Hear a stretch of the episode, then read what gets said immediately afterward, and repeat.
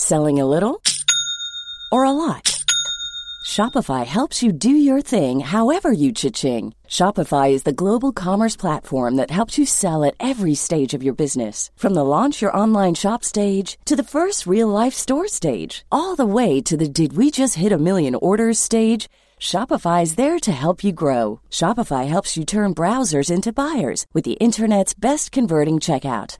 36% better on average compared to other leading commerce platforms because businesses that grow grow with Shopify. Get a $1 per month trial period at shopify.com/work. shopify.com/work.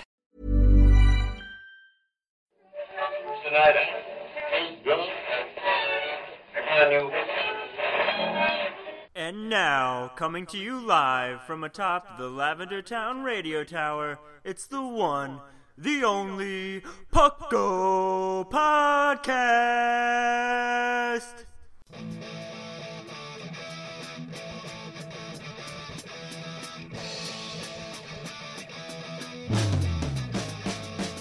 It's Pucko! Pucko! It's Pucko! Pucko! Pokemon Underground Champions League, oh yeah. Pucko! Grab your friends, it's that time again. Listen to the show with the fun never ends. It's Pucko! Pucko! Oh yeah. Pucko!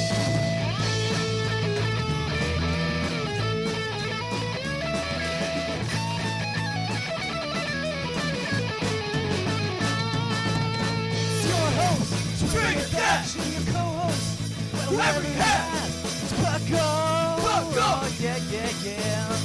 Pucko! Pucko.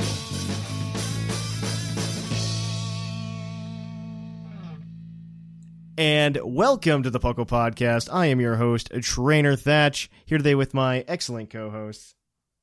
Professor Snag. and Linian, but on the podcast now. Yeah, I should I should honestly say last minute co-host. I think that's the word because Yeah. today is today has been a whirlwind of people supposedly being on the show, and it was neither of you that were scheduled this week.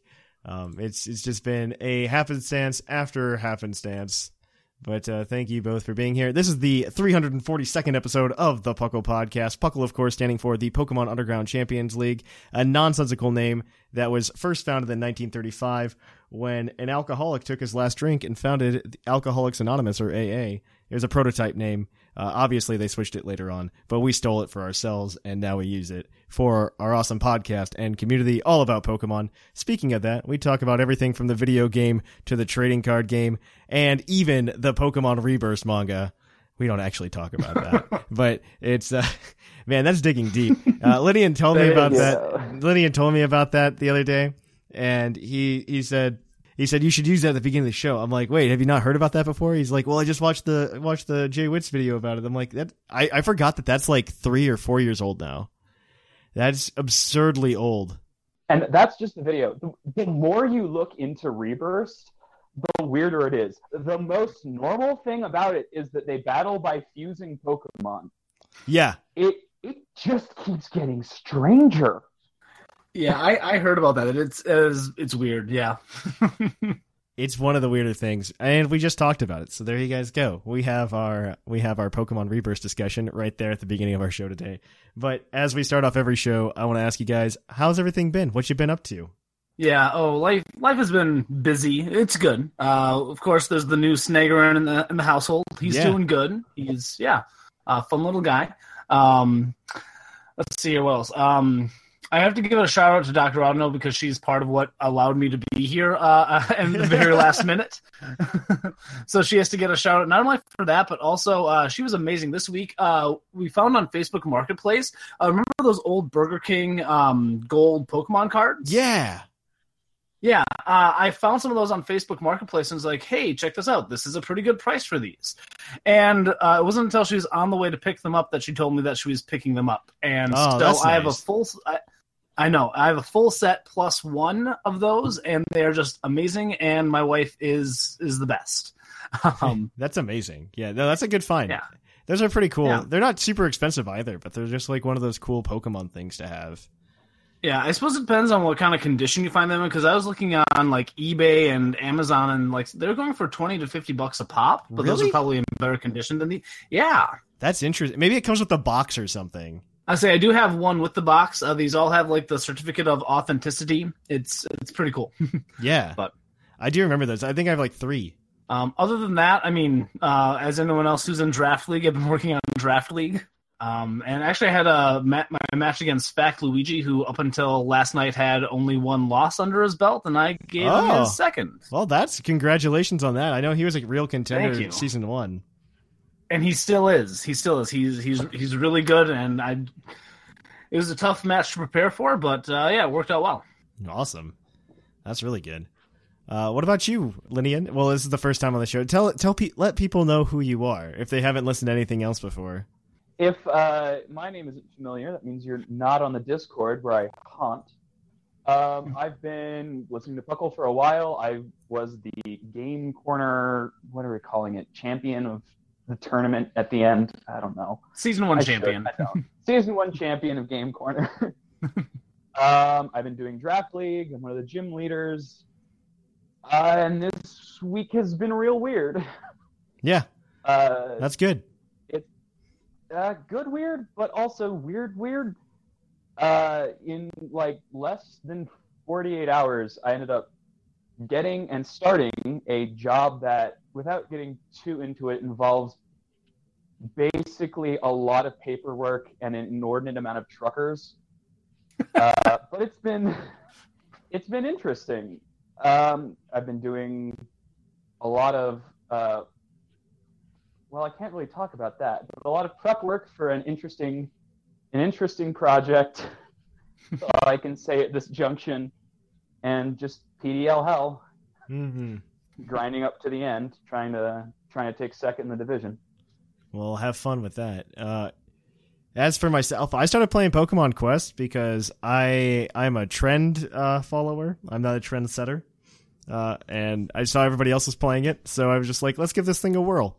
And it's not too bad. It's it's definitely addicting as like a game to just want to progress. And if you're trying to do it full on freemium, it's pretty difficult, which I'm trying to do because I do not want to spend thirty dollars on this game.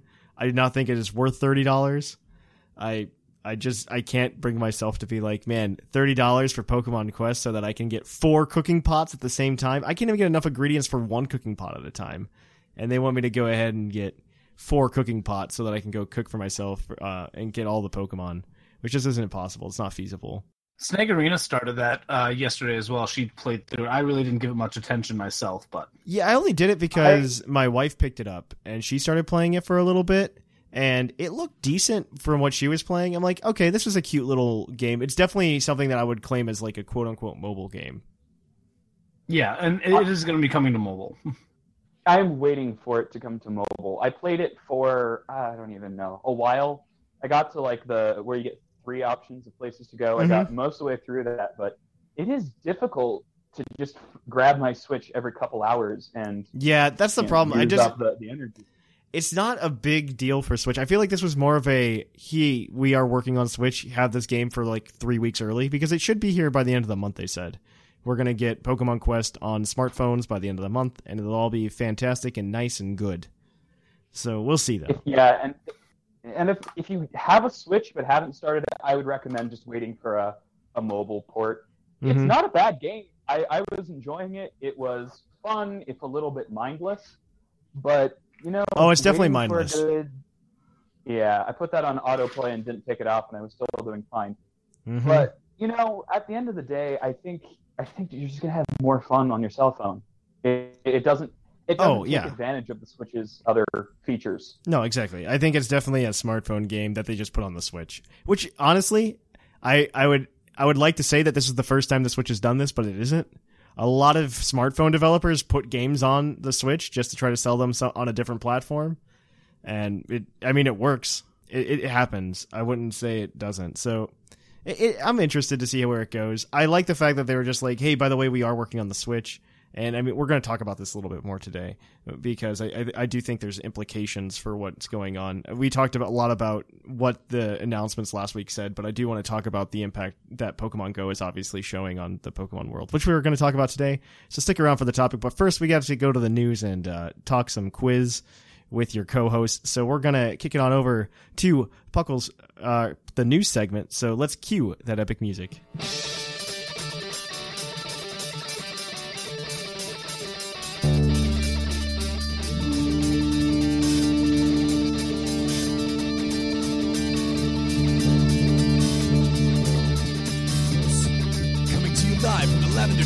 Tower. This just in. And on to the news. In the news, we have a few things. A lot of things actually happened this week. I was really surprised by the lack of things happening after an announcement in the Pokemon world because that typically doesn't happen. So, first of all, if you guys are unfamiliar, the Speed Gamers are going through and doing their annual event where they try to catch every single Pokemon in a set amount of time. I believe they're trying to do it over six days this year, uh, from the 9th to the 15th of June. They're going to attempt to catch all 807 Pokemon. Well, not seven. I guess it's technically six right now. 806 Pokemon, uh, and put them all on one Ultra Sun Ultra Moon cartridge at the end of it. But they do this. They're raising money for St. Jude's. So if you're interested in doing that, check out the Speed Gamers at speedgamers.tv or something like that. You can check them out. It's always awesome because they've been doing this for like 10 years now. And every year it's just amazing that you see this kind of stream happen. They were doing it before Twitch. I remember watching the first one. It's always a good time though. If you want to watch some people just play Pokemon and talk some Pokemon for literally seven days.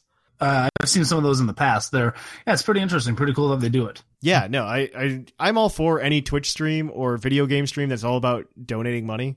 So I will hype things up, especially if it's Pokemon wise. So if you want to keep playing Pokemon Go, they're having a water event now for two weeks. It's a really long event. It's going until June 21st. You can go and catch am- all the water types in Pokemon Go. Kyogre returns to raids along with Shiny Kyogre, as well as Shiny Shellder, which I think is just like, hey, let's just like throw one in there. And everybody's like, okay. It's basically what they do each event. They throw in a couple new shinies here and there, and Yeah. of course, there's like the other ones that have been around. You got your Luvdisc, your Magikarp, your Whale, uh, Wailmer, all that good stuff. Mm-hmm. I I don't think you guys appreciate how much of a lifesaver a water event is. I live in a place that gets either horrible snowstorms all winter and then doesn't drop below 95 in the summer. Perfect. There's not rain, and there's no there's no like lakes to go around and find water types at. This has been amazing for filling out my dex.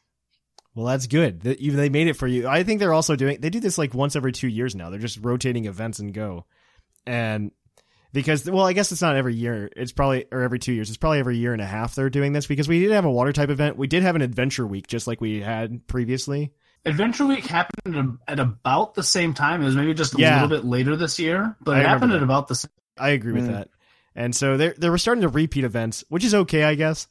I would really like to see something cool like a uh, I don't know, like a steel type event. I would be down for a steel type event. We haven't had one of those. To be fair, until recently there weren't a lot of steel type Pokemon in the game. And there still aren't a lot of Steel type That's Pokemon true. in the game. Not until next gen. And a lot of the steel types at this point aren't basics either, like things you just find out in the grass. It's like your Scizors, your Steelixes, your Forretresses. They're, Well, you they're got- you got- you- Yeah, but I mean, you also got like your Skarmory and your Beldum. People would probably appreciate it to get the Beldum. Yeah, absolutely. I wouldn't be surprised though if Beldum's the next next community day Pokemon in Pogo. Like Either like Beldum August or or yeah, like August. I can Either see Beldum- Bagon. yeah. I can see Bagon, but they're doing like all the 10k eggs. It's like a starter cycled with a 10k egg right now. Yep. I'm assuming that we're gonna get in August. We're gonna get Beldum or Bagon or something from Gen three because I think they hit the two big ones from Gen two, which are Mareep and Larvitar. So I feel Yep. like I feel like Beldum and Bagon are next on the list. I could be wrong. I could be wrong. Just let that be Beldum has a better shiny. Yes, I agree with that. They have much more marketable Yes, shiny. After we're gonna have shiny Larvitar, which doesn't look much different this month.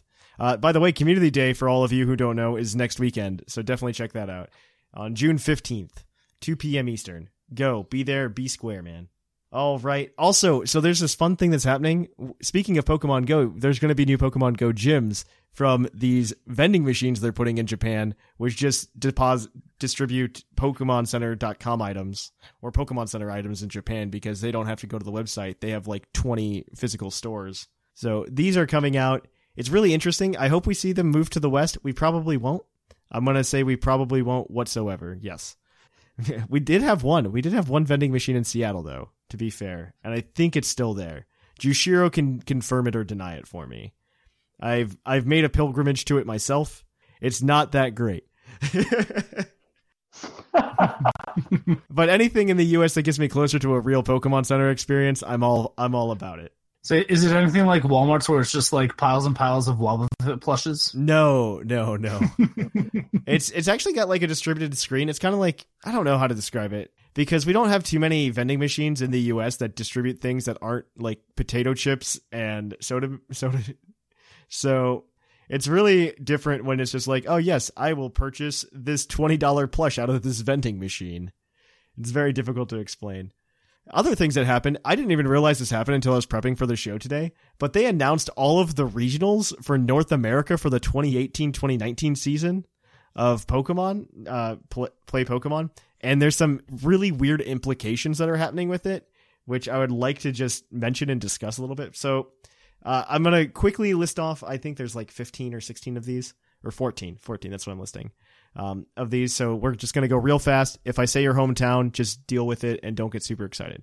So September 14th to 16th, Philadelphia. October 6th to 7th, Memphis. October 26th to 28th, Portland. November 24th to 25th, Roanoke. Uh, December 15th and 16th, Anaheim. De- January 19th and 20th, Dallas Fort Worth Airport. I say the airport because it is specifically in the airport. They have a hotel attached to it, and you can literally just sit in Dallas Fort Worth and not actually go anywhere. You just fly in and you stay at the hotel there and you go play Pokemon. February 22nd and 24th, Collinsville, Illinois, slash what is known as St. Louis. It's just on the other side of the river. Not the 23rd, though? Not the 20, well, it's the 22nd to the 24th. They, they always book these for three days just in case there's overflow because the TCG side actually gets pretty heavy sometimes. You'll get a good number of competitors, but this is the this is the year in the cycle of a generation where you're going to see a nice decline in the number of people coming to play competitive Pokemon because you're just going to see Mega Yeah. Ray Ray and Ultra Necrozma everywhere. So you're just going to see them everywhere. It's just going to be what happens. Uh, so March 9th and 10th in, near Toronto. It's not actually in Toronto. There's like near Toronto. Uh, then you have March 16th and 17th in Greensboro, North Carolina. April 6th and 7th in Denver. However, it is only for the TCG, not for the VGC. Only a TCG regional, which is interesting, and we'll talk we'll talk about that here in a minute. April 19th and 21st at Daytona Beach. May 4th and 5th in Hartford, Connecticut. May 18th and 19th in Santa Clara, California, and June 1st and 2nd in Madison, Wisconsin. So, the one thing that I want to take away from this is one, uh, I think it's really hilarious because Fort Wayne, Indiana has been kind of a staple for Pokemon regionals for years, and they finally kind of given Indiana the boot because they had like a whole controversy with Indiana a few years back, and Nationals last year was in Indiana, and I feel like the fact that we had Fort Wayne this past year was kind of just like a vestige of Pokemon wanting to deal with Indiana. But I've heard rumors that Pokemon, the company, doesn't want to deal with the state of Indiana anymore. So that that's a fun fact. We can discuss it later. I don't want to get into too many political issues, but Yeah. I, I know exactly why. Um, the other thing that I think is super interesting is that there is a TCG only regional, and I think this And has. Oh, go ahead. I was gonna say, and it's the only one within ten hours of where I am, which is horrifying. Well, the reason that it's in it's interesting is because you've seen the trading card game actually pick up a lot of steam. A lot of more people are showing up to the trading card events while you've seen the VGC grow stagnant. And I wonder if this is a shift for Nintendo to kind of just they're kind of pushing VGC more to the side in my opinion in this in this case. Which I could definitely see them doing because it doesn't seem like there's a lot of money that they're gaining from the VGC tournaments or anything. They're kind of just doing them because hey, you can do it while this TCG tournament's going on though people like us get really excited about it. I think part of it comes down to the fact that if you want to play competitive Pokemon, so to speak, like you want to play VGC, uh, or if you want to play things like that, there's always an option. If I have a 3DS and a bad Wi-Fi connection, I can still play basically whatever I want. I can ladder. There's not necessarily tournaments unless there's local organization outside of these kinds of regionals. But Oh, that's part of if it. you want That's to part of it. play card games, like you, you have to go to these events. No, I agree with you to an extent. Oh, and not only that, it's like if you just think about it from a Mhm. company and money perspective, you buy the video game once, and that's all you have to do. Uh, uh, so you know, for the we're good for like what, probably the next year, uh, just with the uh, Ultra Sun, Ultra Moon uh, Exactly. ones, and we don't have to buy anything else. For the TCG, every three months a new set has come out, and so they have to buy new things. They have to stay current, and so they're always selling product, and so it makes sense for them to push the TCG more because it makes them more money. I wonder if we'll see something like the video game championships start to become just kind of a sideshow compared to the TCG tournaments. I I mean, they kind of already are, but You know, I wouldn't be surprised to see it. you know, Snags kind of make, make, makes a good point, but what kind of interests me now is maybe that means that Gen 8's going to have a, a bigger push towards that VGC because it's on a new console. It's on a new. It's it's gonna it's gonna look a lot better. It's gonna stream out a lot better. I want to I want to counter your argument by just saying the same thing happened back in 2013 when we got X and Y. Um, and you would, I mean, you could expect that, but I feel like if you look at the investment, so an average TCG player, if they want to build a good deck in rotation or get the updated cards, they're going to spend let's let's say hundred dollars per set. That's four hundred dollars a year, right? And if you're a VGC player trying to get in as a business perspective, you are looking at if, even if it is the Switch, every generation lasts approximately, I would say, three years. Um, it's three to four, but I think they're finally starting to settle into a cycle where it's every three, and you you so you get a new generation every three years. So and probably two games within that generation at this point. I don't think they're ever going to do three like we saw with uh, what generation. I don't think we've ever seen that with a gen. Well, we did uh, last time was Gen four though. It was the last time we saw three game three sets of games in a generation, and that was Diamond and Pearl, followed by Platinum, followed by Heart Gold Soul Silver. I don't think we'll see a remake and a third version ever again in the generation. I don't think that's going to happen. I think they realize that that's just too much. You can't expect Yeah. consumers to purchase that, and I I think we'll so three hundred dollars for a Switch, right? You're pushing that three hundred dollars for a Switch, and then sixty dollars for a game because it's going to be sixty dollars. They're not going to charge forty for it, and if you're like us, you're spending one hundred and twenty dollars on a game, which is four hundred and that's gonna it- let's let's multiply the games by two, so two hundred forty dollars. You're looking at three hundred dollars um, for three years plus um, an extra 240 so you're looking at $200 per year to compete. But if you're trying to do it seriously you can cut that down significantly to like something like $150 a year to compete which is on par with what we're doing. But you also assume that gen 9 is going to be on some next gen hardware which isn't the switch which i think is a bold claim to make. Uh, they've the past two generation or the past four generations they've actually had two generations on a system with the ds and the 3ds and i can see the switch also being a long lasting piece of hardware. And so you- you're looking at Generation Nine also being on the Switch. So you kind of further reduce those costs if you're if you're playing all 12 years or not 12, all six years of the of the Pokemon cycle. And that I mean, so that works out to 50 bucks just for the Switch, and then maybe so four games. You're looking at again 240. Divide that over six, and you're looking at another 50, less than 100 bucks to play. Well, while, while you're making all these calculations, though, I mean the the Switch Oh, is absolutely. a multi-purpose thing, and I bet a lot of people are. So I mean, one, I mean, it, I doubt there are many people who are just buying the Switch and just buying the game so they can play competitive. I bet they have a few other Mm-hmm. things that they do it for. Um, whereas people who are playing the makes on all TCG, that. but where the, the people who are playing the TCG are exclusively buying that just to play competitively uh, TCG, unless they are collectors. That's the, that's the one other thing that I think it's a really interesting. We'll move Yeah. on though, so we don't like harp on this forever. But Yeah, no, we could go Yes, back and forth, but- but, it's yeah, exactly. it's only so Uh, interesting. so the last thing I wanted to talk about is that we got Famitsu coverage for Pokemon 2019.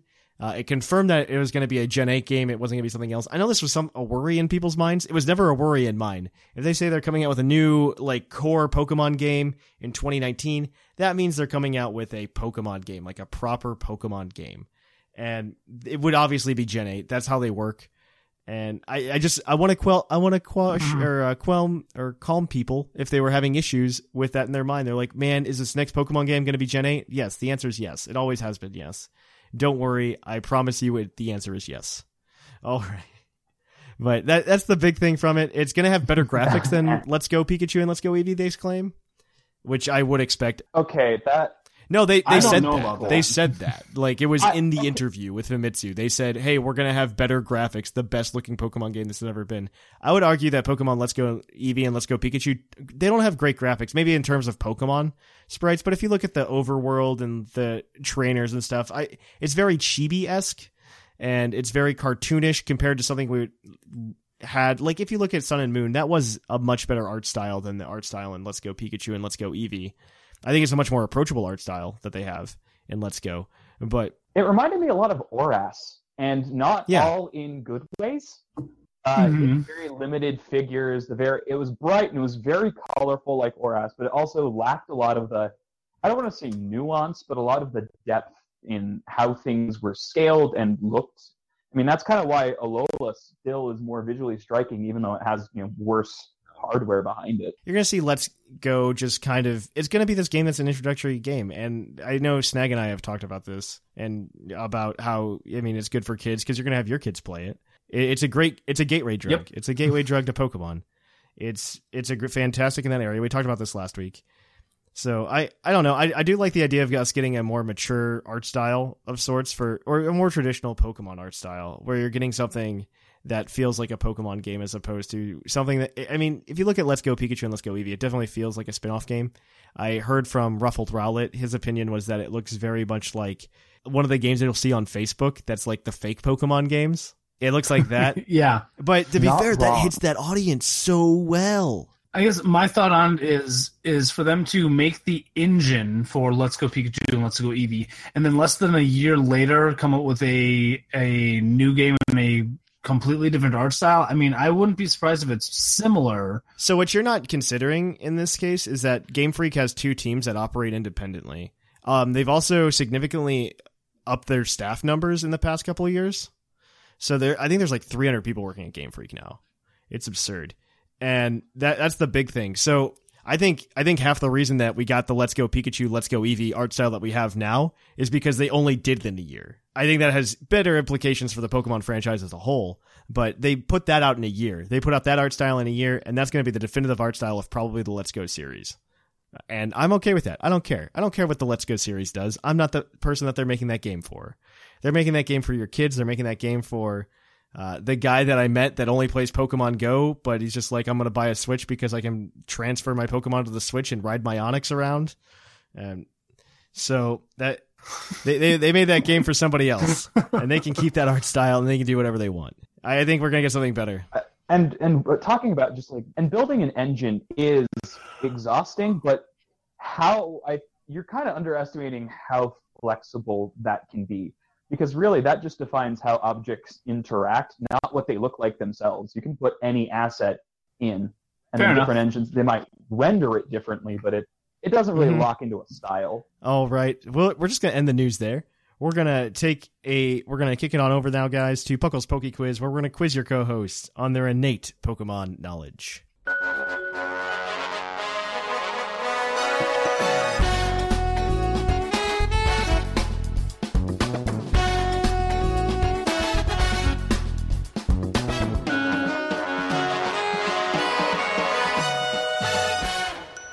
And welcome to Puckle's Poke Quiz, the part of the show where we quiz your co-host on their innate Pokemon knowledge. We are going to ask them five questions worth one point apiece, and one of those point questions is going to have a bonus point attached to it. So that's six questions, and they get one hint to use throughout the entire course. If they get all of the questions correct without using the hint, they can cash it in for a second point for a possible total of seven points.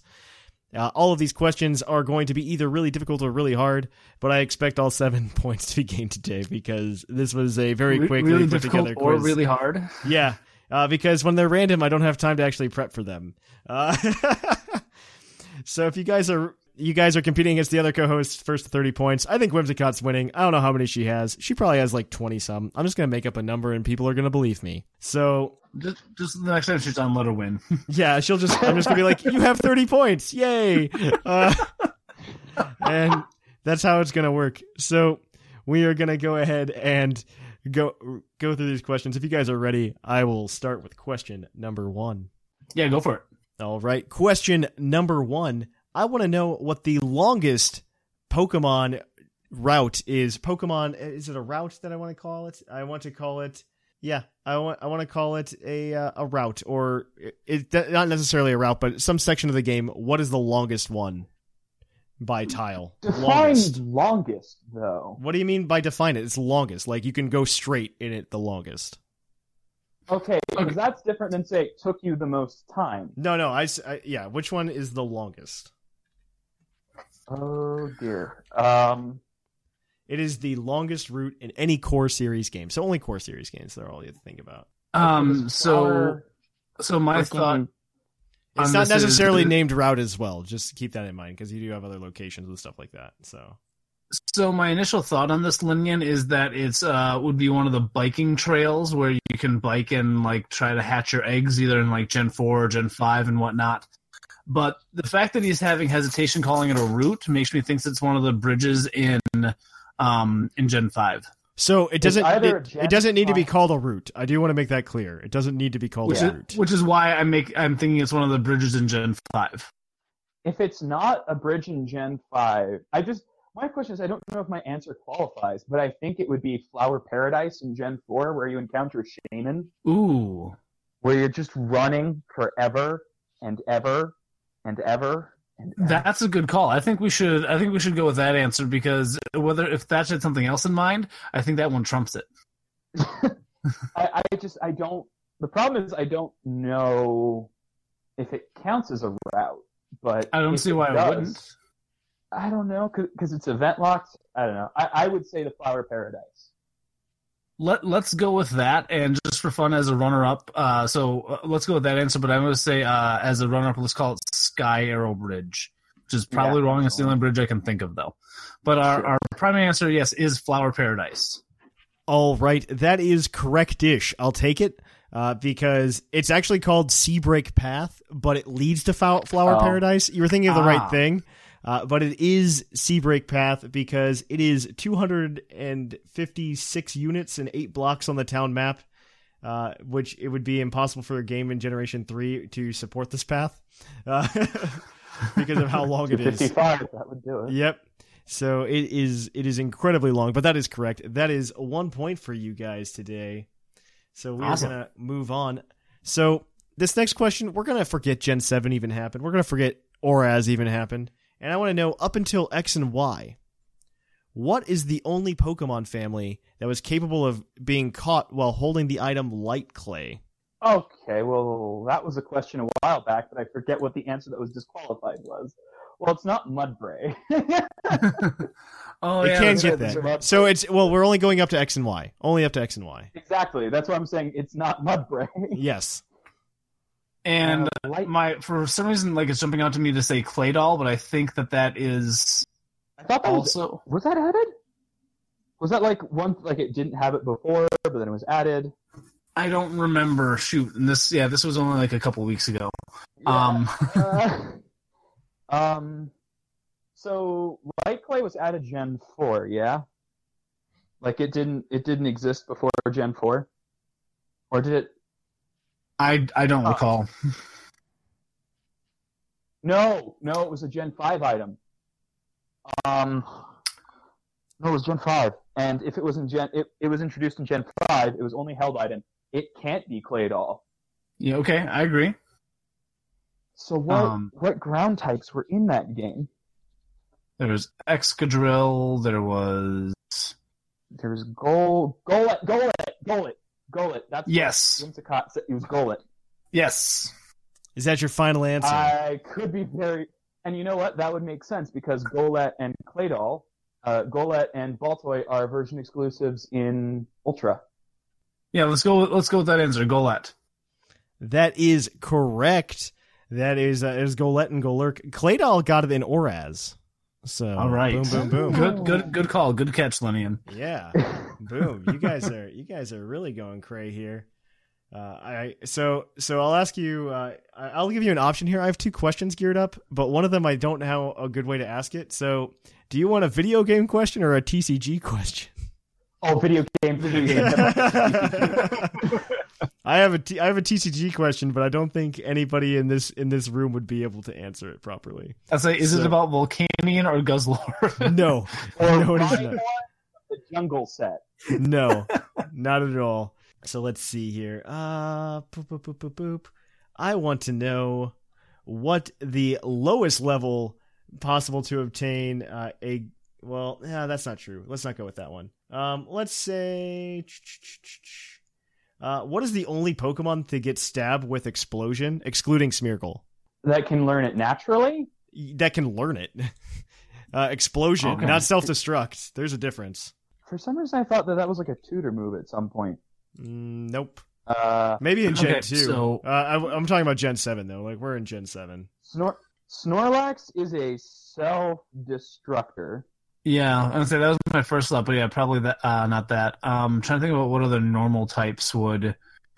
Um, oh, there's two answers, actually. I just realized I'm an idiot, but there are two answers. Um, so, See, explosion they don't tend to give to. Uh, it's a lot of rock types and ground types, yeah. or like machine Pokemon. hmm Huh. Um, so I mean, we could go with Snorlax because he just changed to say, "Oh, there's two of them now." um, I, I just I feel like this is wrong. let me think here. Uh, Uh, normal types that have explosion. One, there's only Oh. two of them.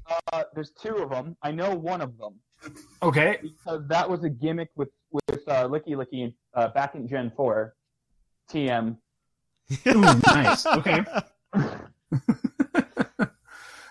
You know, Okay, good. TM. It learned it by TM. Trademark as well. okay, good. Lickilicky, and then uh, You don't need the other one. This isn't a two. th- I have a two Oh, this was parter. just. I thought this was a two. Okay. No, okay. I, I have a two parter. This was an accidental two parter. Um, but let, let's just take let's take Lickilicky and run then. yeah. that is correct. The other answer is Silvally. Uh, Silvally got it in Gen 7. oh yeah. So you don't have to. I brought that last. I prepped with him with that. Oh. Yeah, yeah, but Lickilicky was the answer I was originally looking for. So that's that is correct. That is three points for you guys today. The next question is your double question answer, or your double, your double point question. The bonus point. Uh, so there are two water rock type Pokemon that are not fossils. What are they? Well, one is Relicanth. Uh, I know that much. I get so we, we have one point. Yep. Um, Corsola. I mean, it's a living, huh? Corsola. Corsola, a great, a great drink.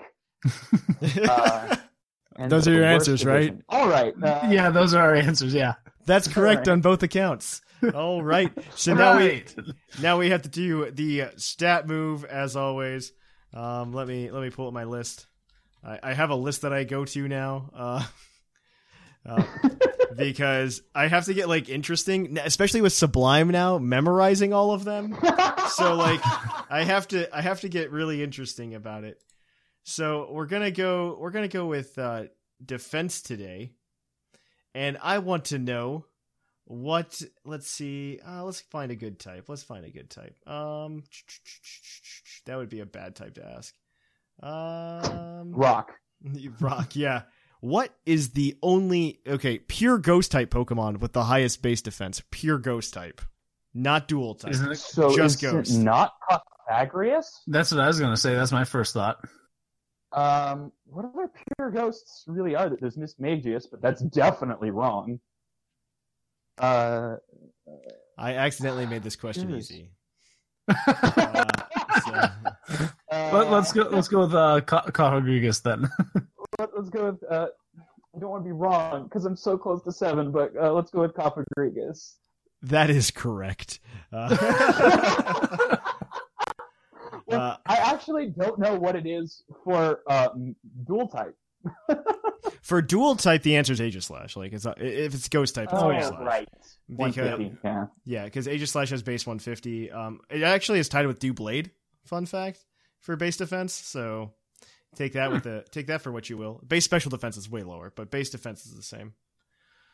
All right, though. So that is seven, or say yeah, seven points for you guys today. That is the first seven points I've given out in forever. So good on you guys. Last minute trivia right. questions for the win. All right, so we Although are all these points are probably going to go, go to waste. they're all going to go to waste anyway because Whimsicott's going to win the next time she's on. So Exactly. uh, we are we are going to take a short break here, guys, and we'll be right back at you with the topic. Hey Puckalonians, it's Sublime Manic. Can't get enough of your favorite flip flopping podcast? Then check out our social media. You can find links to our Facebook, Twitter, Reddit, and YouTube all from our website, pucklepodcast.com. And you can join our Discord to hang out with your favorite hosts and other Puckalonians. Also, check us out at twitch.tv slash the Puckle Podcast. And if you have an Amazon Prime account, consider subscribing to our Twitch channel. You can also check us out at YouTube at YouTube slash Puckle Podcast, and we also have a Patreon if you're able to give anything at patreon.com slash Puckle Podcast. And on to the topic. Our topic today is going to be Pokemon Go and how it's changed the face of Pokemon pretty much forever. Because it, it's just had major implications on the franchise. Something that I don't think we would have guessed if we would have looked back at Pokemon probably somewhere around, I don't know. Uh, when did Pokemon Go come out? Like two years ago? So about two years Two ago. years we- ago, yeah. Yeah, we wouldn't have. In, we, in July. I don't think we would have come to these conclusions personally about Pokemon Go.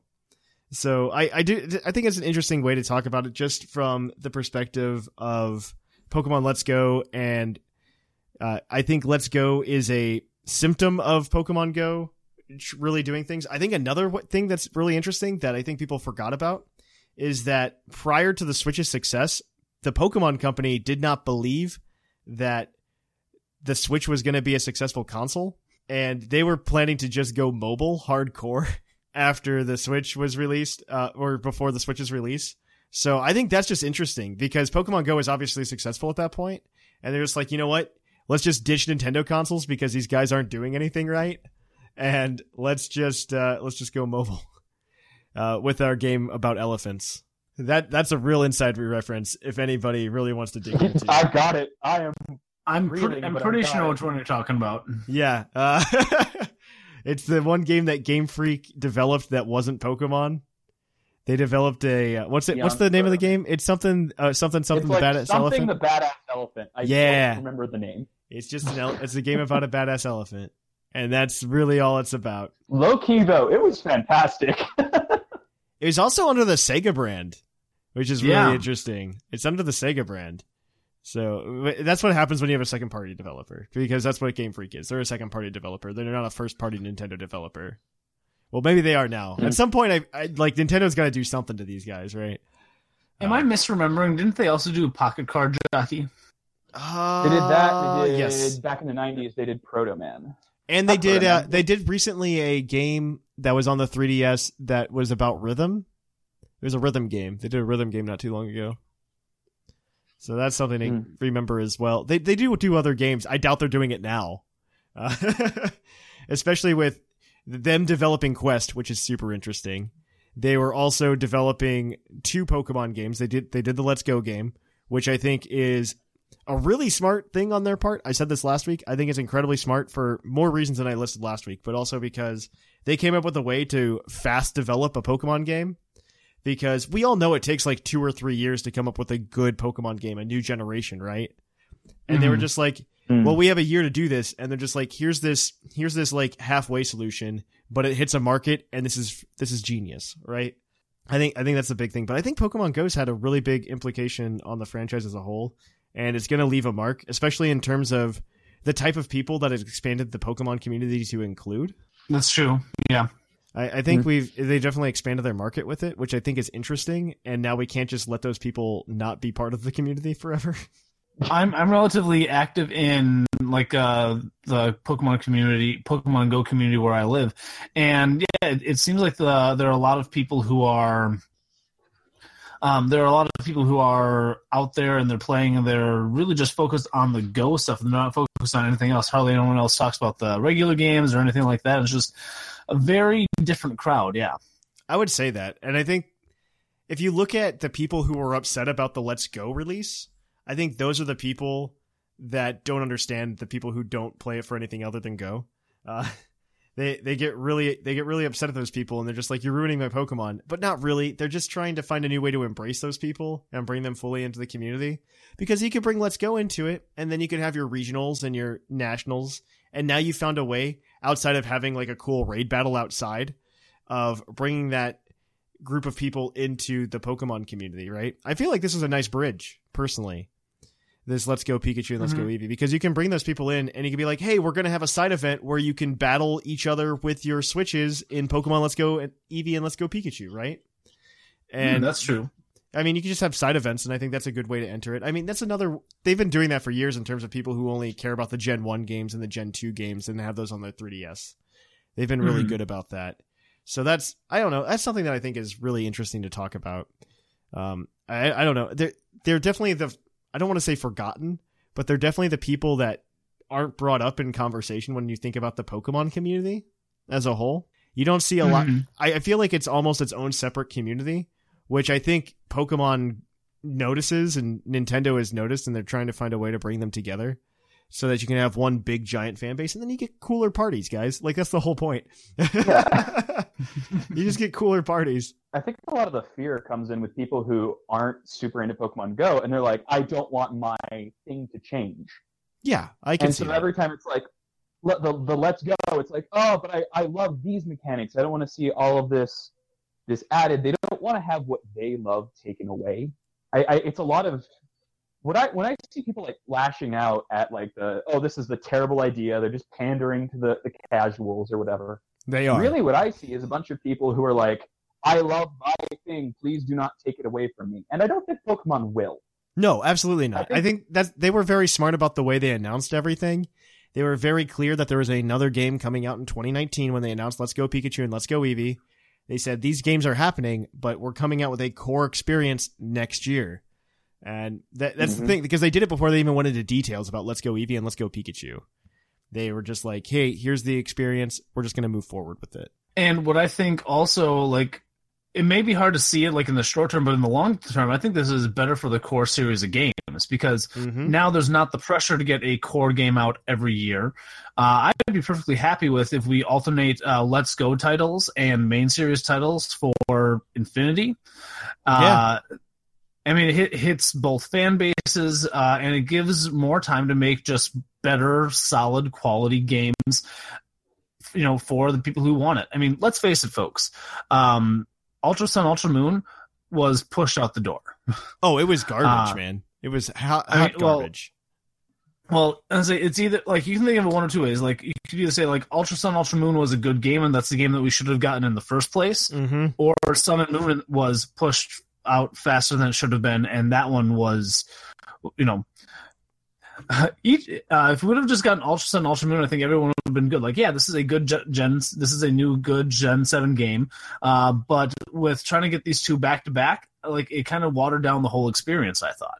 You're you're not wrong. I think you're exactly right because those we we've been so untrained from the whole idea of a third version of the game for the past I guess I think it's since 2009. That was the last time we got platinum. That was the last time we got a third version and we we expect something different at this point. Our expectations are different. It's been 9 years or well I guess when we got it it's been 8 years since we had seen a proper third version game. Here in the US, it's even longer in Japan. And Mm-hmm. that's something I think they kind of overlooked in terms of, hey, we're putting out a new Pokemon game. Uh, what I, I do like your idea of like repeating them. I think what we're going to see more though is because we've had this pattern of we get two Pokemon games, then a gap year, two Pokemon games, then a gap year. I think we're going to continue to see two Pokemon games, and instead of a gap year though, we're going to get a Let's Go game. I think that's I think that's how it's going to Yeah. go, and we're going to get a Pokemon quote unquote annual release.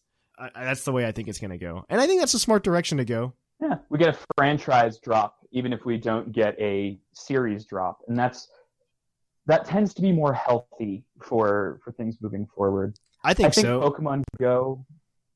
I was gonna say I think Pokemon Go has forever changed how Pokemon will be marketed and how certain things will be developed, maybe.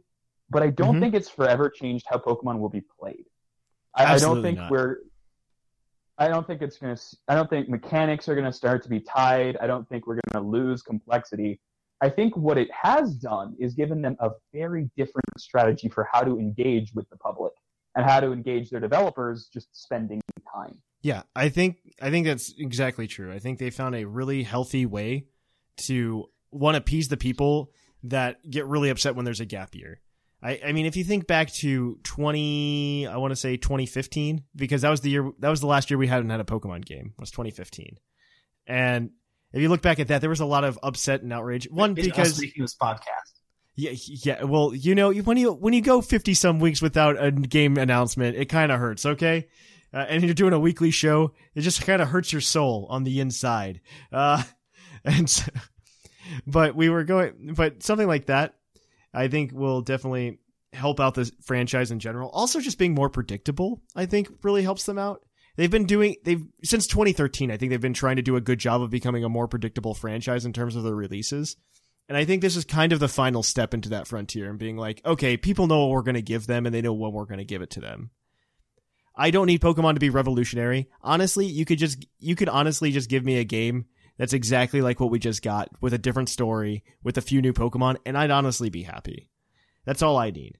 I don't need any new mechanics. I don't need Z move plus and or mega mega evolution or whatever their next new mechanic is. Um, I I hope they're done with mechanics honestly because I I that's just gonna further convolute the game. When they don't bring those mechanics back, Yeah, right. Uh, or like Well, how in competitive right now, it's you get your Z move and your Mega. yeah, it's yeah. I can just it's just gonna be because I'm really not looking forward to the 2019 rules for VGC because if you look at that, we're just creating more and more OP Pokemon for that format in general. Because the the problem is Mega Ray Ray is gonna be nutsos to play against, and I this is because one, it's Mega Ray Ray. Um, it's got base stat total of 780. It's not holding an item, and so that was before. Before that was like, okay, this is a little, this is a little ridiculous. But now, item, instead of holding like Focus Sash or something, it's gonna hold a Z Crystal. Like It you, can't. you want a It Mega, can't. you want a Mega running a Z move? It can't. It can't. Are you kidding me? How why I'm pretty sure Mega Rayquaza cannot use a Z move. I yeah, do not because believe it. it's because No. uh, it's the same button to use the Z move and the Mega Stone or the Mega Evolve. And I after don't Mega believe Evolved, it that. just keeps that button grayed out. No, Really? I'm pretty sure. Yeah, I'm Let's find pretty out. sure that I've, I've played enough. Anything goes. It, it, it, you can't. Let You me can't find out. Uh, let me. I'm gonna find out. You guys keep talking. I'm I'm But, investigating. but still, the fact that uh, the fact that Mega Rayquaza, um, the fact that Mega Rayquaza is going to be um, available. I mean, huge base stat total. It can it Mega evolves and it gets to hold an item that's not the Z Crystal. But uh, there are so many. Like uh, I remember, I did a little bit of VGC when Mega Rayquaza was available. I was like, okay, I'll use Xerneas. Xerneas will take it out. Nope, Focus Sash. Yeah. okay, you guys are correct. By the way, uh, the Z Crystal cannot be held by Mega Rayquaza. Thank God, and this person agrees with me. Thankfully, Game Freak had enough common sense to not allow Mega Rayquaza to be able to use Z moves. but but with that being said, though, you're probably correct that you're also going to get Ultra Necrozma out there which is essentially Yeah. a Mega. Yeah, with a Z move. yeah, with, with the the Z Z move. move. Yeah, Also, it gets Photon Geyser, which is the biggest piece of garbage in the world. Like I, I say this as a person who plays Ubers with, I play Ubers with alternate Necrozma because Photon Geyser, for those of you who are uninitiated in any kind of, or even in the Uber scene, you're not very familiar with Photon Geyser because come on, why are you using that? You're not playing with N- Necrozma or anything, right? If you use something like Swords Dance, you and you see Photon Geyser's a special move, you're like, well, Swords Dance isn't going to help it. Fun fact, Photon Geyser just uses whatever stat is higher, attack or special attack, and uses that stat as if it were spe- and deals special damage still. So you can use Swords Dance and still get uh, that, and you can have access to Earthquake. You can have access to whatever other move you want. Sunsteel Strike. You can just have that for fun. It's, hey, it's that, just- that's good to know that that move works that way because I'm going up against uh, Dennis uh, this week for for PDL. well. So it's That- he has regular Necrozma, thank God. Um, Yeah. and Yeah, But- but he can't, he can't ultra, but he can't Can ultra. It, he No. does get it does get photon geyser, um, but yeah. typically on an actual regular necrozma, this is going a little bit off topic, but a regular necrozma will not use uh, will not have a um, what's it called? Will not have a uh, Photon geyser move. five photon geyser. You don't run it. It's not that good on Necrozma. You might as well just run psychic. Fair enough. I, I'll say this about, and just to kill the discussion on adding mechanics, adding mechanics gets hyper complicated, not necessarily better. It doesn't get more fun. It just gets harder to learn. Yeah. Uh, but That's a good point. not about Pokemon Go. Yeah, I mean, it does get. I, I don't. I hope we don't see in Gen Eight like another mechanic. I'd be okay with them. What I think would be a really interesting way for them to do it is to just keep playing on the Alolan form mechanic, the regional variant mechanic. I think that's. I think that gives them a lifetime of stuff to play with because what they can do is they can go to Gen Eight and they go, oh, well, in this region, all of the Gen Two Pokemon have something different about them. You know, I think that Mhm. would be something interesting they could go with because you can get, you know, we can call this form Italy, and then you get like Italy form Lanturn and stuff like that. you know? let's say. Yeah, Beleza Beleza. Yeah, yeah. Ex- I doubt Gallade, but like I would say something Gen two, like Lanturn is is open to Uh, something Mareep- like that. Mareep. Mareep would be open for that. Steel Hey, pipe. Man, it'd be really cool to see a new regional variant on Mareep. That would be down. I'd be down for that. Yeah. Like a fairy type or Yep. something, Mareep. That would be really cool. Well, I was thinking make it normal steel and then uh, have it be a steel wool. Mm. There you go. Give it That'd something more aggressive. That that'd be fun too. But I think that would Um, be really cool. Yeah.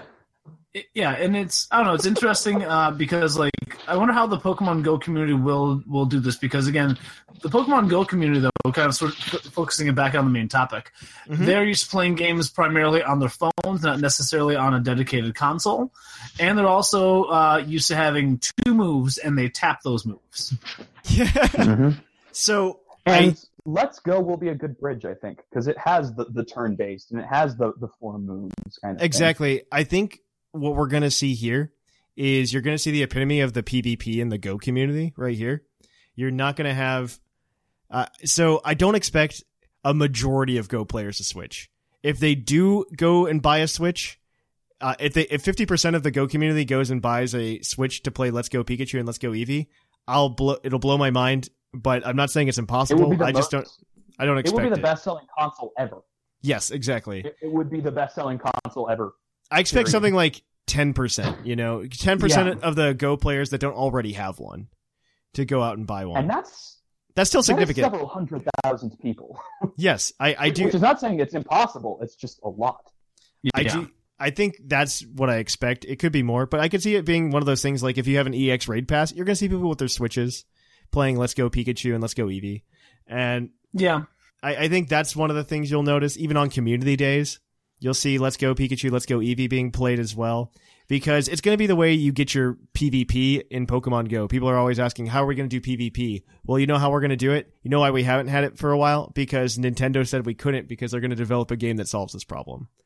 Um, it- here's Pokemon Stadium for Pokemon Go. And it's called Let's Go Pikachu and Let's Go Eevee. So I, I, I honestly see something like that. I think it also it hits a more specific market than just all of the Pokemon Go crowd as well, I think. Just because you're hitting the Pokemon Go crowd that came back because Gen 1.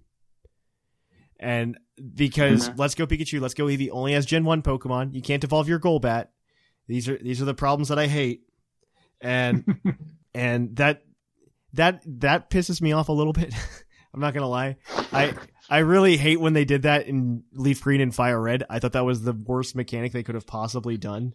Is just prevent me from evolving into a Crobat that we all knew existed at this point. I guess I like. I wish they would have fixed it by doing like a uh, a Gen One Plus. Like you get all the Gen One Pokemon and their evolutions. Yes, that's the way I, I think they should have handled it. But then the problem is you get They stuff that hasn't come out in Pokemon Go yet by then. for it. Yeah, because there's a lot of Gen 4 stuff that you have to worry about. By a lot, I mean like Tangrowth and Lickilicky.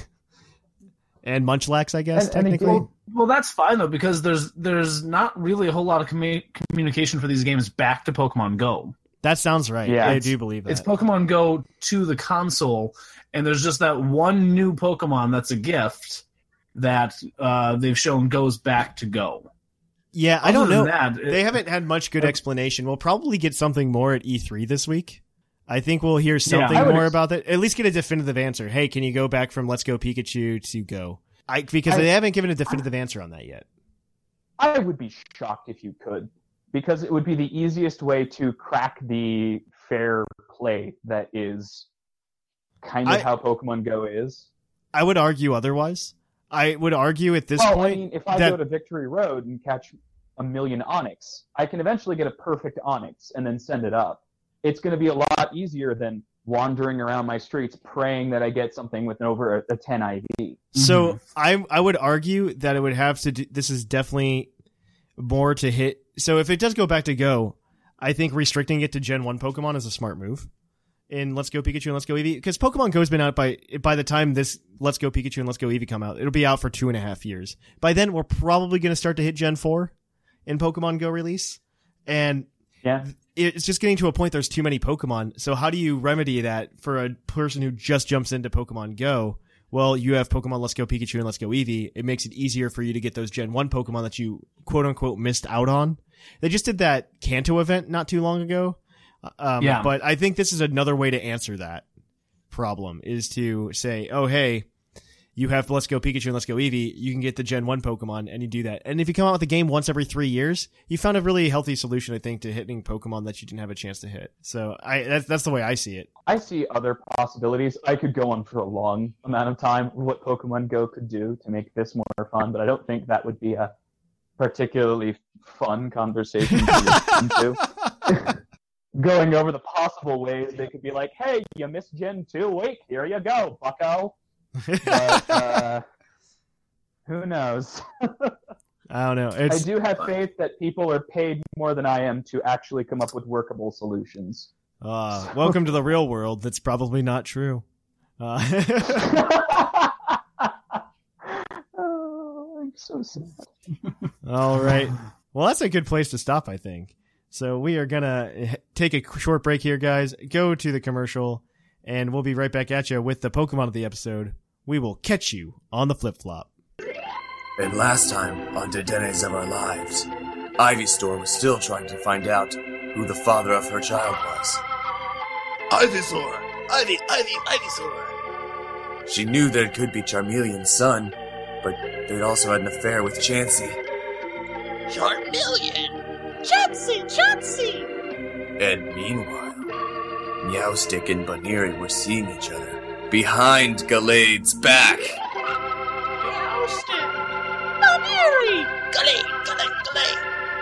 Join us for the fist clenching, heart wrenching season finale of Dedennes of Our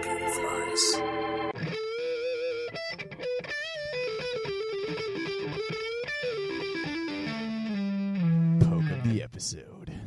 And welcome back to the Pokemon of the episode. Our Pokemon of the episode this week is National Dex number 563, Cofagrigus, the Coffin Pokemon. The Pokemon Black 2, White 2 Pokedex entries say grave robbers who mistake them for real coffins and get too close end up trapped inside their bodies. Ooh. Yeah, no, this Cofagrigus is like super spooky. All the ghost type Pokemon are super spooky. So that should be noted. All all ghost type Pokemon are super uh, spooky, but he has a base stat total of 483. Not that great. However, 145 base defense with 105 special defense with a 95 special attack, followed up with everything else that is pure garbage. 50 attack, 58 HP, and 30 speed. But he's an all right You know, Pokemon. I'm, I'm honestly it surprised. just a little more, if it had just a little more HP, then I mean, you're talking about just like a really solid wall all around. Yeah. Mm-hmm. So I'm really amazed right now. It, it's in NUBL, so it's essentially RU, but it's the bottom of RU. My guess is that it's due to usage, mostly because it used to be in Gen 6 a Pokemon that was OU capable. So that means it's UU capable today. Uh, uh, but Config was actually pretty decent. You could run a defensive variant, uh, something like Willow, Shadow Ball, or Hex. Probably Hex, because then you get the max out of that uh, Willow damage. And then you could do Pain Split. Um, then he has access to Haze, Knockoff, Toxic Spikes. These are all really good moves. 252 HP, 252 defense. Uh, this is the way I still like to do it with leftovers. However, there is another way that I think is really fun to r- run it in Gen 7, which is to run Z Haze. So you run Icium Z because Z Haze not only reduce resets the stats, but it also gives you another full health bar, which for something like Cofagrigus with a base HP of 58, uh, that's something that could be really useful, just getting some more reliable health recovery, essentially getting yourself a full recover. Yeah, one, once you're done uh, whittling down its health, then you have to do it all again. Mm-hmm. I mean, it's really Cofagrigus is a nice bulky mon. It's really hard to be get around, so it's just something to think about. I, I honestly am really amazed that he's not used more right now because I think the only sets that Smogon lists right now for his for like using him are, are Trick Room variants, and while he does work all right in Trick Room, go get something else. Like, just also these are like horrible abilities, but he doesn't need to do Trick Room. He can definitely get away with something more defensive and just be a bulky wall. I think. He Oh, could yeah, definitely exactly. Get, I think he'd get away with it in UU, uh, the, outside of something like maybe Gengar coming up against it. But that's that's every Pokemon. Every Pokemon has another Pokemon that beats it. So you just remove like the, that's how you play Pokemon competitively. You remove one Pokemon that stops one Pokemon from working really well, and then you use the one Pokemon that works really well. So that, that's part what of you what, do. Part of what's interesting um, is its signature ability in Mummy, Yeah. because that is what I like about Mummy is it basically you take an ability that does absolutely nothing for you, predicated on the knowledge that it's probably going to be much worse for them. Yeah, absolutely. You don't you don't survive anything that you would not have survived because of Mummy, unless you like remove Scrappy. Uh, but really, what it does, it's like, hey, look, your uh, Mega Medicham, it's useless. Mhm. Your your Mega Lopunny can't hit me now. You, you chip away at what they can do, and as a design principle, I'm fascinated.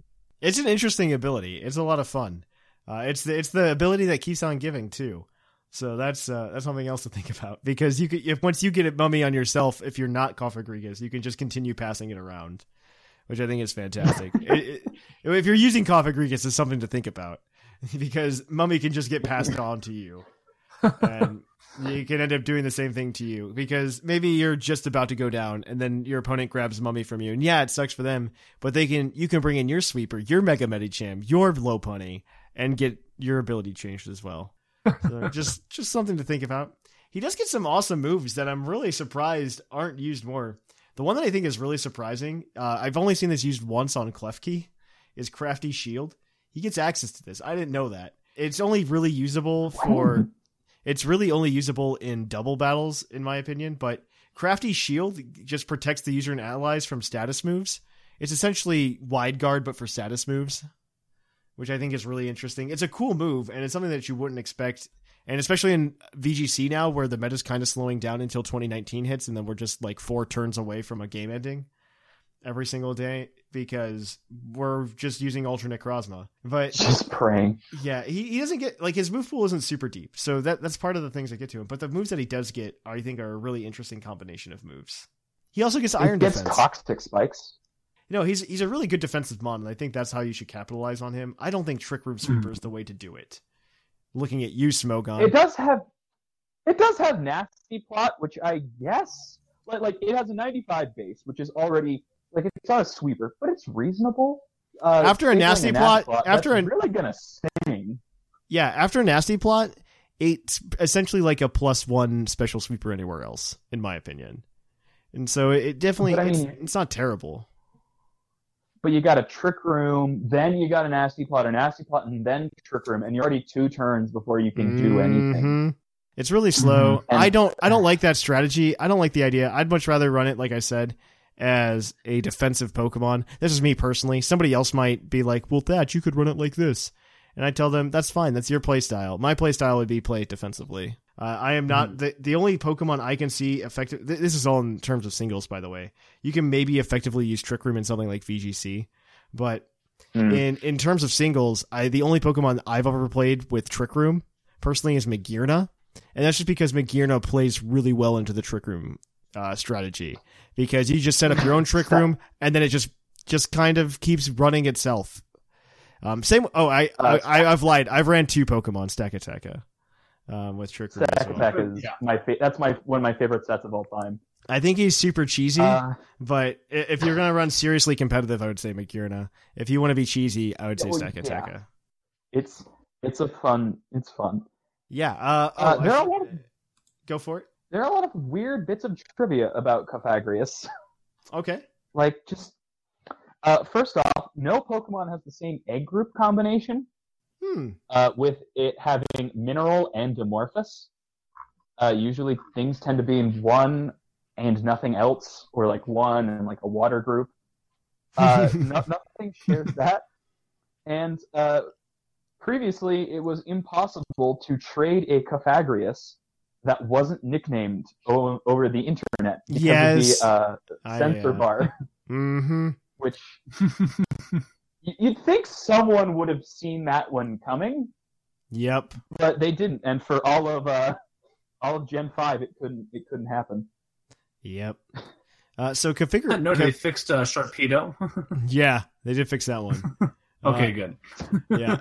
So Cofagrigus hasn't had a TCG card in quite a while.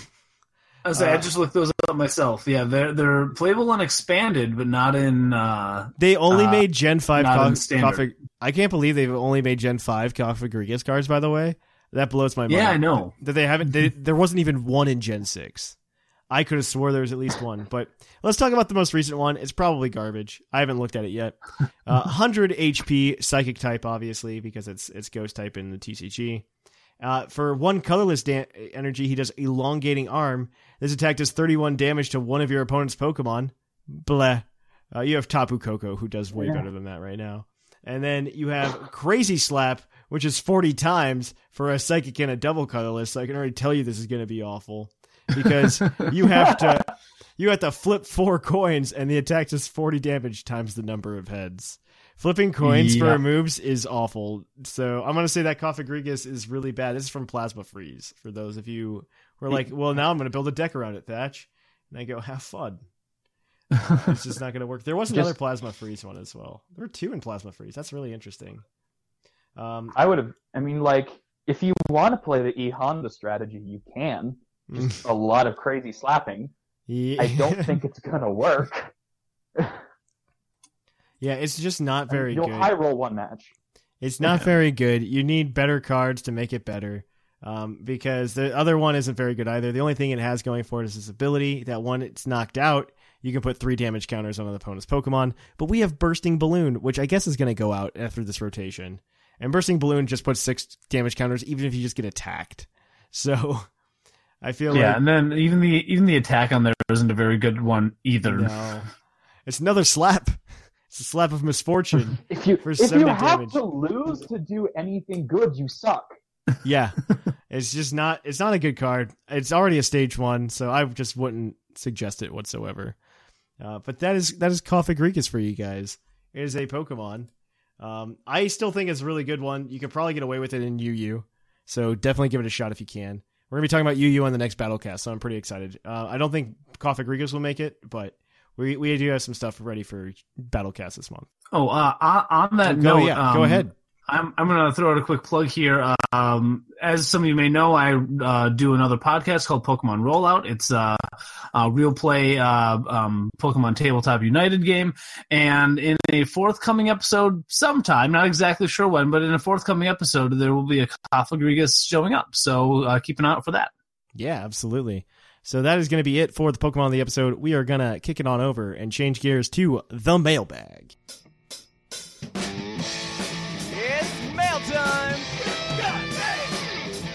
Time for the mailbag! Send in your emails!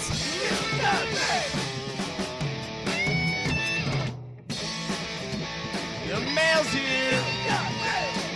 Check your inbox! It's time for the mailbag! Mail! And welcome to the mailbag. As always, it is brought to you by the energy drink Green Tauros, the energy drink that gives you hooves.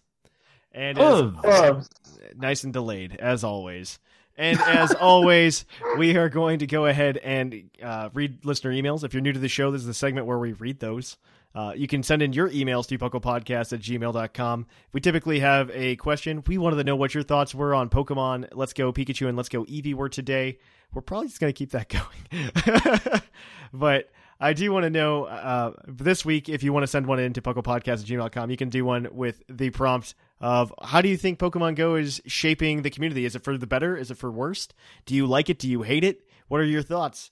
Let us know by sending an email to pucklepodcast at gmail.com, and we'll probably read it on the show. Our bar's pretty low. So we're going to go ahead and uh, jump into these emails, though. The first one is from Cleary. Hey, what's up, Puckle peeps? It's Cleary. So I watched the reveal as it happened on Twitter and was astonished by the trailer for Let's Go Pikachu and Eevee. They look fantastic graphically and pretty much what I expected as Game Freak's first steps into HDified Pokemon game. I will say the Go mechanics that were brought over did worry me initially, but I've pretty much come to terms with the fact that this isn't the Pokemon game that was made for me. That's coming next year. Co op looks fun. Being restricted to only throwing Pokeballs at wild Pokemon is not something I'm looking forward to doing, especially with the likes of Mewtwo and the birds. Oh man, I did see that with my wife. Oh. I'm just like, I'm like, wow, this is going to be so anticlimactic. You're just going to throw a Pokeball at Mewtwo, and it's going to be like, oh, this was that was a thing. I wonder. I wonder if they'll come up with a different way to handle that. Just because, yeah, it it, it would be for the legendaries. Maybe there'll be something like you'll have to something else, something different. I don't know, but it's Yeah. Like the last course in Pokemon Snap, where it was Mhm. like a whole thing to try to get a picture of Mew. You had to like throw the pester balls. And... I imagine it more being like a quote unquote raid, and you do have to battle it, but you have to beat it, and then at the end you get the chance to capture it. That's the way Yeah, I would would see work. it. Would- I think I think that's That the would- easy yeah. solution. that would make a lot of sense actually. Uh, to if they're parallel and go that the, so like the only battles you have would be against those Pokemon. Exactly. Uh, all right. Uh, co-op looks fun, being restricted to only throwing Pokeball. I, and I think Pokemon natural being naturally displayed in the overworld is a nice feature taken from Go, but I probably won't want it in Gen 8. But that Pokeball Plus accessory, count me in. Pokewalker 2.0, baby. Uh, If more- you can get one, if you can get, well, just wait. You'll be able to get one. It's gonna be like, like the Go Plus. Just wait like six months, and then you'll get one. yeah, I, I still will, that'll be pretty rare. But yeah, they have been or more. The Go Pluses have been more readily available. But Yeah. I think if you're looking to get one at launch, good luck. Yeah, I don't think you're going to get one at launch. More interesting to me is the comments made by Ishihara on Famitsu regarding the 2019 game, as it will have better graphics than any other Pokemon game, including Let's Go, aimed at experienced fans, not like Let's Go Pokemon and Let's Go Eevee, or Let's Go Pikachu and Let's Go Eevee, and contain a bunch of new Pokemon. All sound promising. Later, Puckle Crew, Cleary. This is true. I agree with all of that. We talked about it at the beginning of the show. Um, all right. So our next one is from Carl. All right, I got this one. Hey, Thatch and crew, I love the show and I look forward to it every week. When all the rumors uh, about Let's Go come out, I'm not going to lie, I was a bit nervous as I just recently have gotten into VGC and other formats on Showdown and was naturally worried about what a more po- uh, Pokego style game would mean for that. Even after finding out that Gen 8 was still going to be a thing, I wasn't overly excited for this game. That was until my fiance watched the trailer over my shoulder and said she would love to play through the game with me in multiplayer.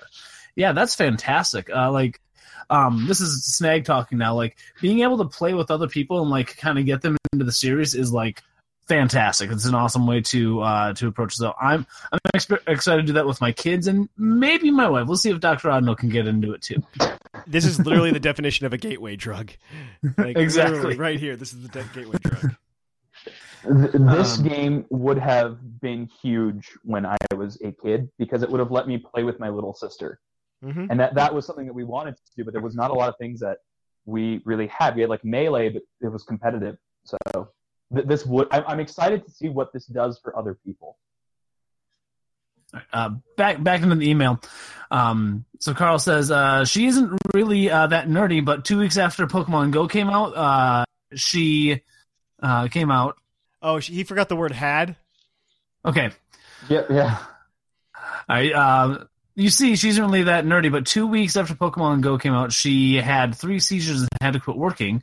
So us being in our early twenties with no savings became quite strapped for cash. This caused us to play Go a lot since it was free, and she re- she really likes it, and is actually a higher level than me now. I've tried ever since Sun and Moon to get her to play a more traditional style Pokemon game, and she always refused until now. I'm sorry for such such a long-winded email. It really isn't, uh, but I want to. I just want to remind all of you that have been playing for years that just because there's a new Pokemon game doesn't mean mean it was made just for you. Keep up the good work, Carl. Yeah, no, as long as the word count's like under 500, I would not be worried about your email.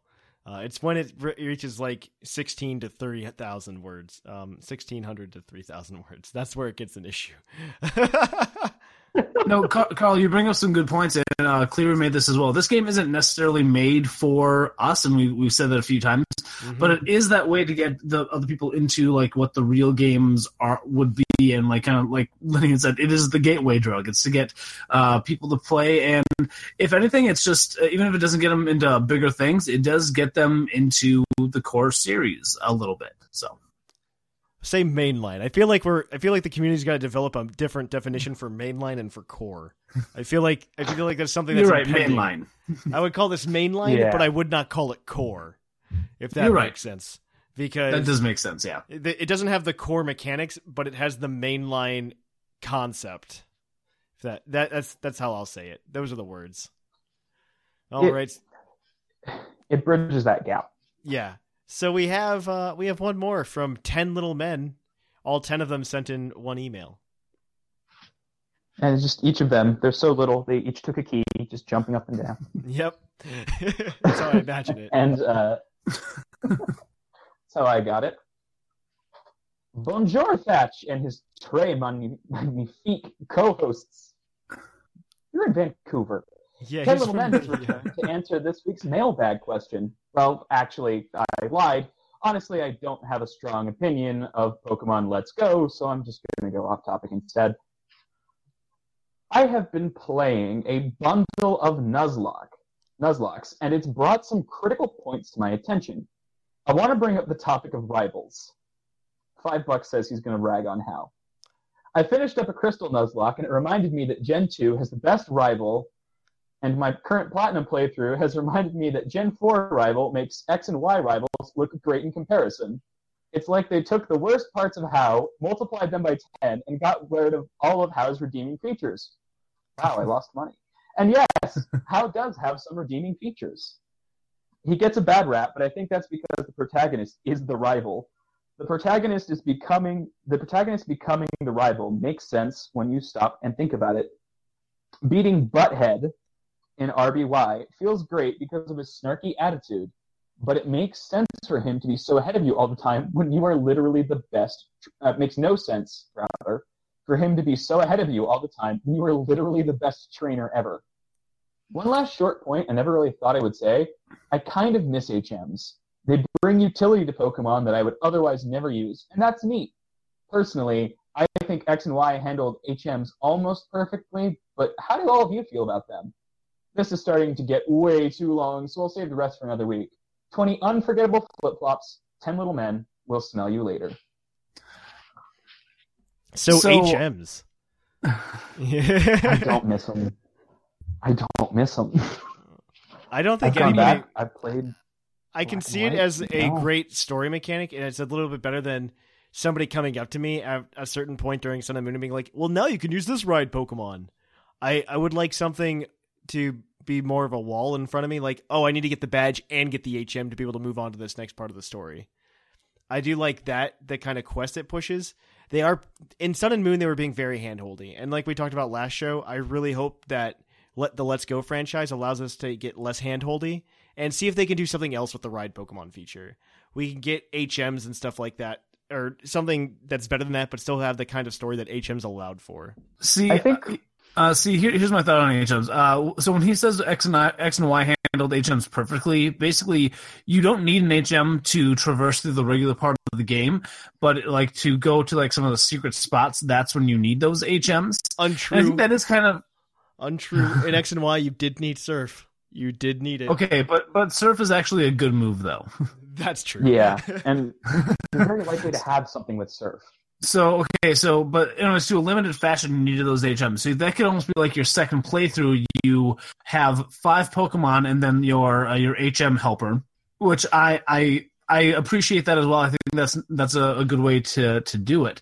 Um, I do think ride Pokemon are, are a little bit um, like hand holding. It's like here's a Pokemon for you to use, but instead of doing that, why don't they make it uh, the type of thing like, oh, uh, you know, people on this island catch this Pokemon to do this type of ride. Why don't you do that too?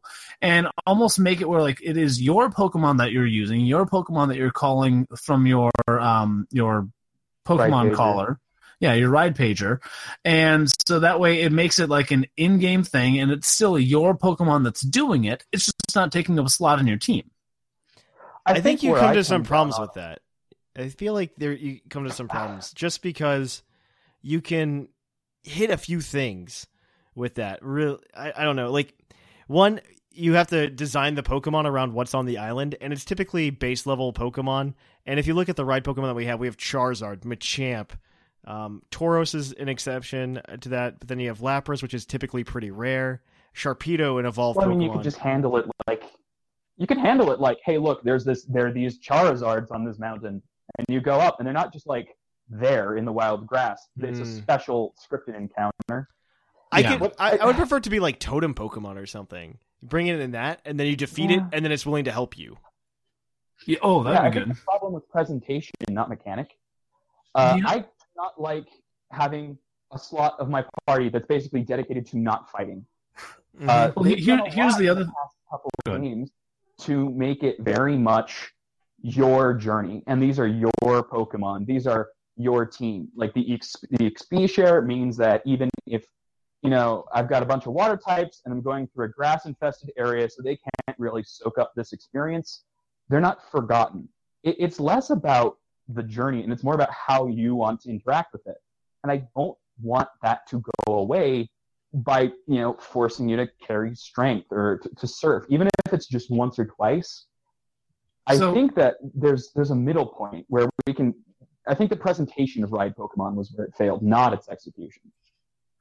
So here, here's my one last thought about HMs. Like I said, Surf was like the perfect HM. You said, okay, yeah, you needed to have Surf, but Surf was a good, viable move to have on a Pokemon.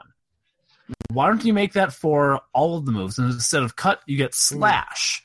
Uh, instead of uh, Strength, you get something else. But basically, you make these useful uh, attacks, maybe vary up the types a little bit, so that they're attacks that you don't mind having on your Pokemon.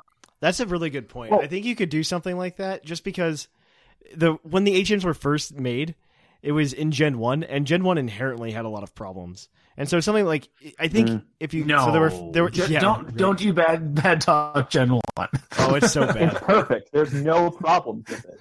Yeah there's no no no bugs no problems no imbalanced features or anything. It's fine. No ball. Uh, you can't just like, no bugs have do, attacks doing yeah. No bug attacks attacking psychic Pokemon. no bugs at all. exactly. And so you have uh but the uh, then you have you have cut strength flash all these are normal type moves that are garbage. Um fly is almost all right if it wasn't a two turn move and then you have surf which we all say is good and the problem is they never kind of like refilled it with good moves ever except for waterfall and And that you and- just need a good move. You need a good move. You need like make strength a fighting type move, and then I think everybody would be happy, right?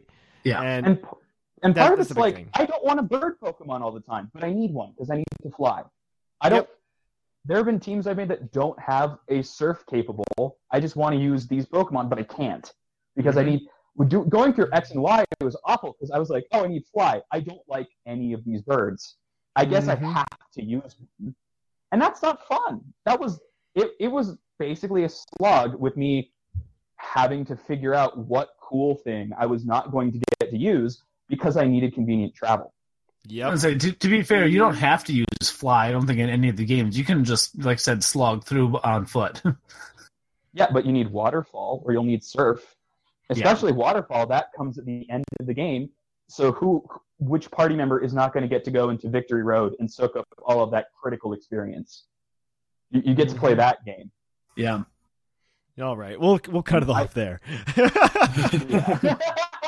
uh, so we're gonna we're gonna end the show there, guys. Uh, I don't know who has the green Tauros badge roll and who doesn't. Um, I don't know. I'm. Well, we can we can find this out. We yeah, we do. It's super can easy. the roll. Uh, Ten Little Men Like- already has it. Uh, Cleary does not, I know. And then uh, whatever, uh, and then Carl. So it's either Carl Cleary or not. Carl. Cleary or Carl. Um, you know, I I will say that Car- I'll throw my bid in with Carl. Uh, Okay. he- we had a lot of discussion about that. We, we were able to, to talk about it a bit. Perfect. Well, I'll Carl it is. I agree. Carl it is. Hey oh, perfect. And so we're done now. That is everything. Um, that is Carl. Carl, you get the Green Tauros badge roll. So if you guys want to tune into Puckle next week, you can send an email in to pucklepodcast at gmail.com. Let us know what you think of Pokemon Go's effect on Pokemon. Uh, we would like to know that. Send that in to pucklepodcast at gmail.com. Uh, if you want to get more Puckly goodness throughout your week, you could do so in a variety of ways. One, you could just follow us on social media. I'm trying to get better about using those. Facebook, Twitter, and Reddit, all those are on pucklepodcast.com. If you want to come and talk with us during the week, we have plenty of discussion that's probably more in depth about this. We'll go for hours about HMs there instead of just 10 minutes here. And that is at Discord. The link to the show, to the invite is in the description down below and also on our website on the chat page. And by the way, uh, by the way, Carl, that that's where you need to go. You need to go to our Discord in order to get that role. Mhm. Uh, so come to the Discord, come chat with us. We love the email, but we love to chat with you in our Discord too. And if you haven't already come to the Discord, that's where we're doing our summer league, where you can come and challenge gym leaders, uh, which we've decided for their badges. It's a great way to learn competitive Pokemon. We have a lot of fun there. Um, if you Yep, want to just all play, three of us are gym leaders. Yeah, actually, that's true.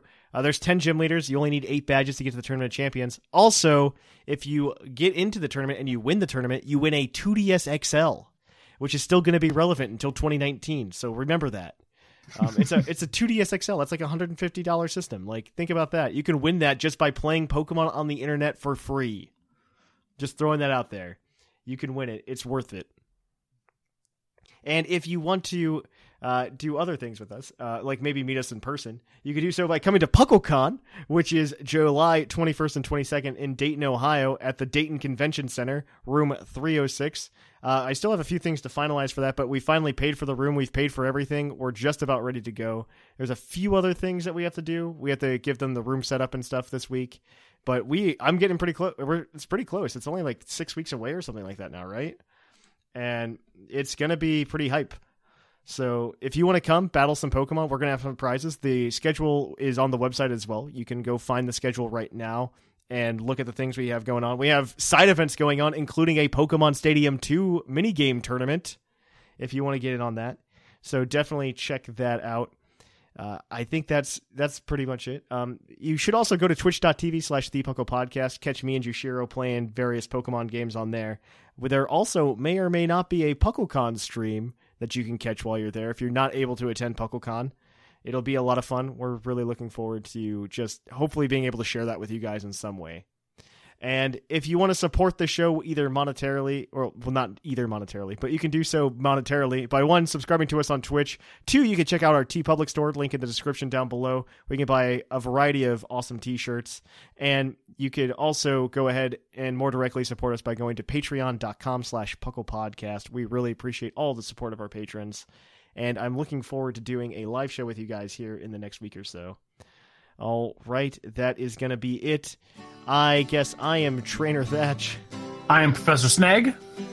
And I am Lydian, but signing out. And here in the Lavender Town Radio Tower, it's closing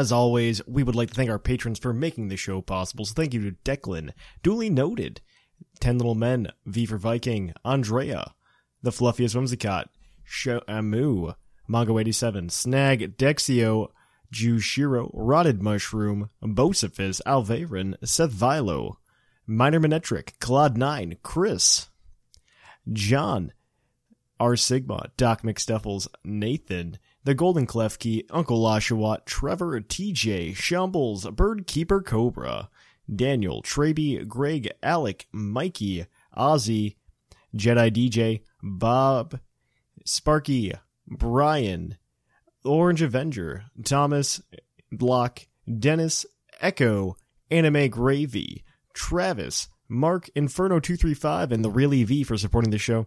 We are going to be doing a live podcast with you guys here on June 30th. So mark your calendars for that one, guys. We'll be doing a live podcast that morning. More details to come at patreon.com. Of course, if you want your name listed at the end of the show, you can go ahead and go to patreon.com and also get access to a bunch of other perks. It's going to be great. So I will catch you guys on the flip flop. Hi, I'm Daniel, founder of Pretty Litter. Did you know cats tend to hide symptoms of sickness and pain? I learned this the hard way after losing my cat, Gingy. So I created Pretty Litter, a health monitoring litter that helps detect early signs of illness by changing colors, saving you money and potentially your cat's life. Pretty Litter is veterinarian developed, and it's the easiest way to keep tabs on your fur baby's health right at home. Go to prettylitter.com and use code ACAST for 20% off your first order and a free cat toy. Terms and conditions apply. See site for details.